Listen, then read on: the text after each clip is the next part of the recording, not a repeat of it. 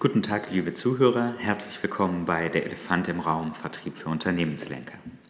Zeit für Folge 5 dieses Podcasts.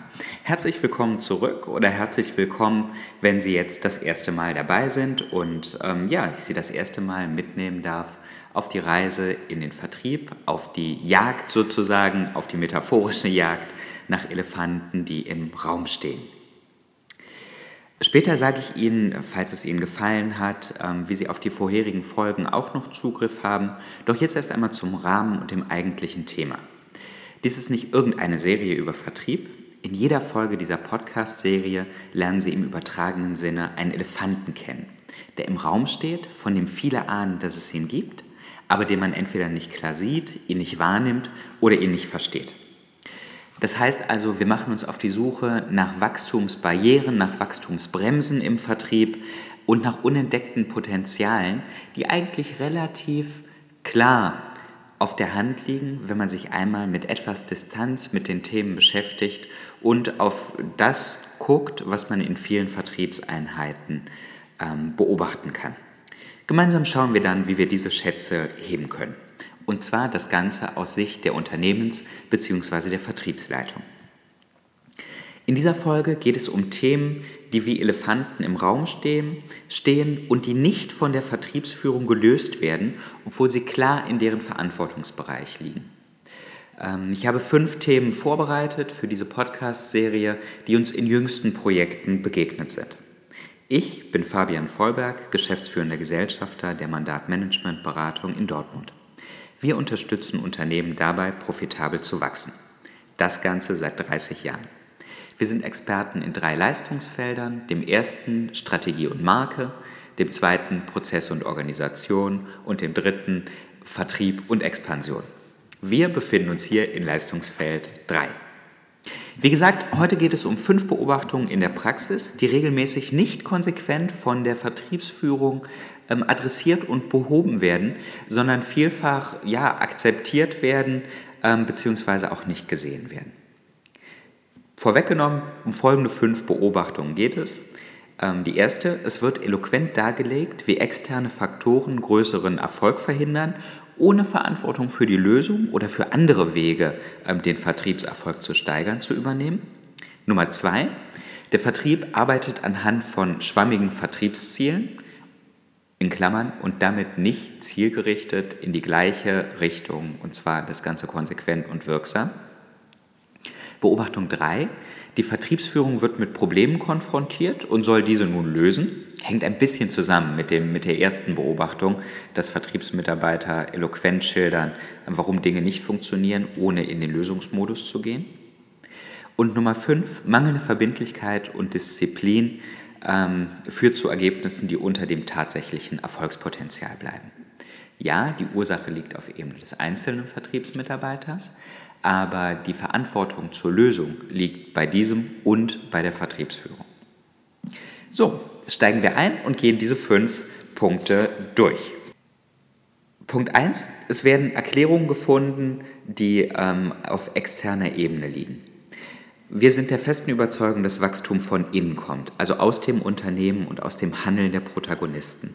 Daher ist es einfach nicht sinnvoll, zu viel Zeit mit dem Lamento über externe Faktoren zu verbringen.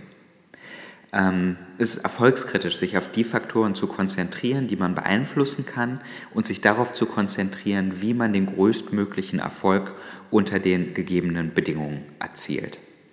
Also ein, ein Praxistipp vielleicht an dieser Stelle, eine Kontrollfrage, um zwischen berechtigten Einwänden und vorgeschobenen Vorwänden zu unterscheiden, ist, ähm, ob es auch Wettbewerber gibt die unter den existierenden Bedingungen bessere Ergebnisse erzielen als derjenige, mit dem man sich im Vertriebsführungsgespräch unterhält.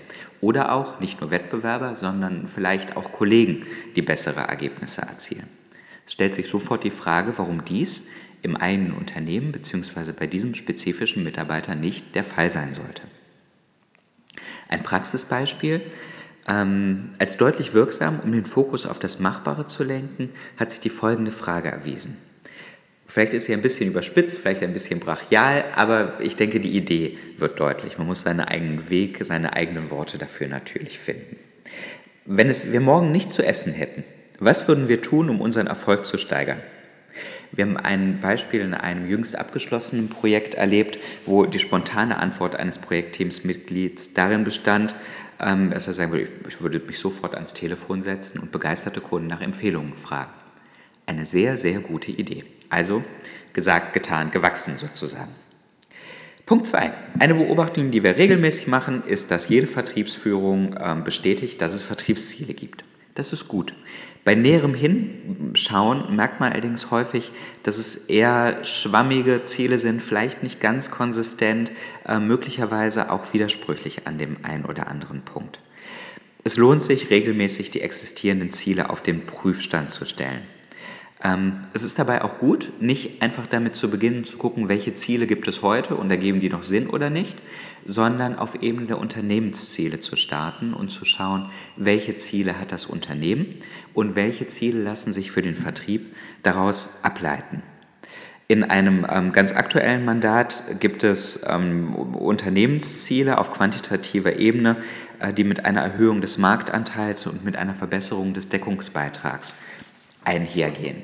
Das Ganze lässt sich sehr schön operationalisieren für Vertriebsziele.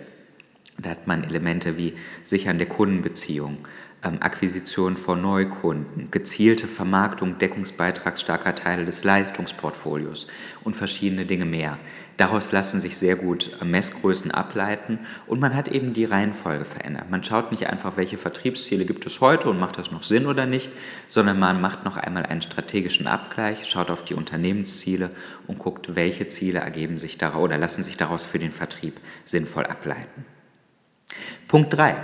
Selbst wenn wir diese ähm, klaren Vertriebsziele haben, merken wir häufig, dass Gespräche im Vertrieb, Führungsgespräche, sich um diese Ziele und um die Zahlenebene ähm, ranken, allerdings ohne auf die Maßnahmenebene zu gucken.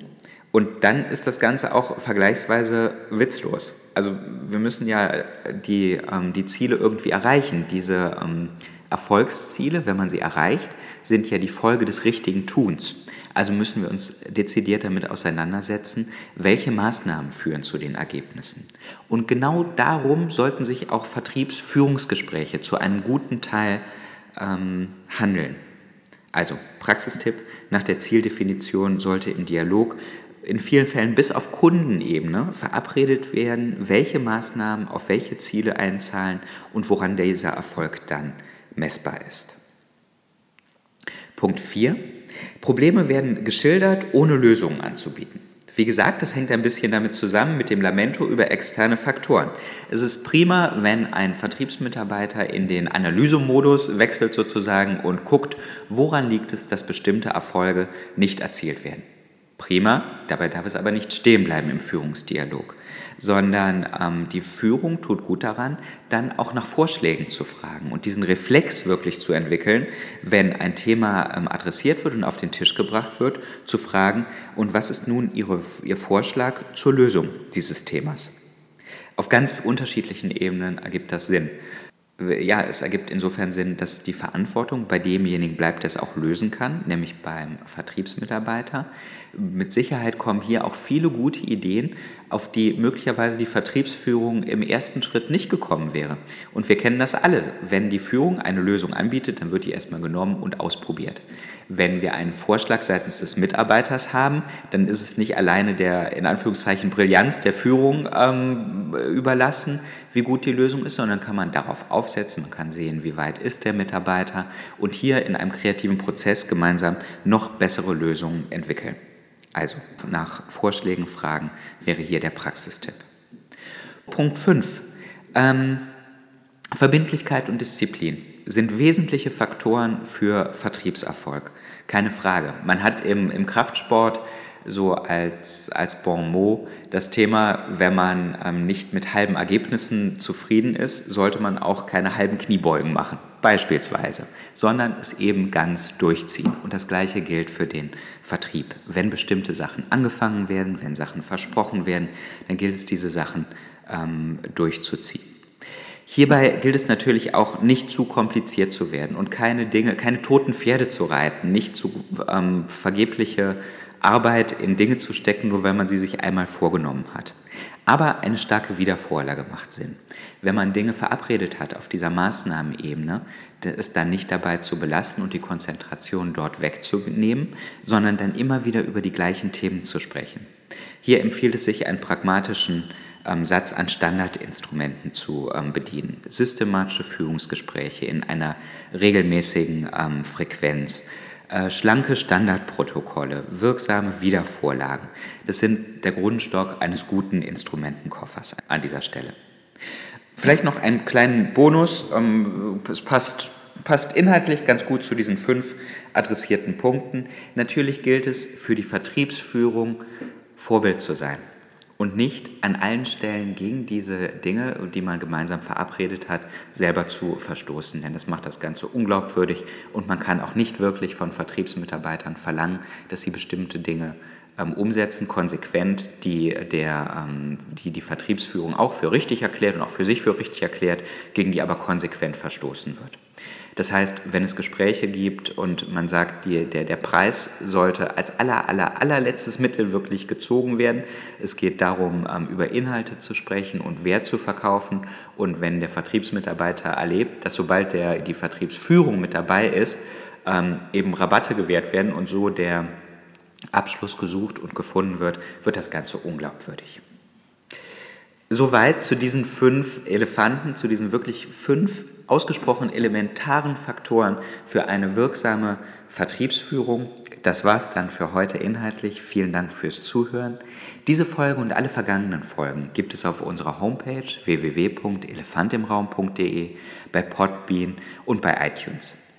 Viel Spaß beim, ähm, beim Nachhören oder beim Teilen auch dieser Folgen. Es würde mich sehr freuen. Die wichtigste Frage aber am Ende dieser Folge ist wie immer, was tun Sie mit den Erkenntnissen? Nehmen Sie sich vielleicht einen Punkt raus, ähm, einen Impuls, den Sie heute mitgenommen haben, wo Sie sagen, okay, da schaue ich in meiner Organisation noch einmal genauer hin und schaue, wie ich mit diesem Elefant geschickt umgehen kann. Planen Sie es unmittelbar ein und setzen Sie es in den nächsten Tagen um. Das war der Elefant im Raum. Ich bin Fabian Vollberg. Vielen Dank fürs Zuhören und bis zum nächsten Mal.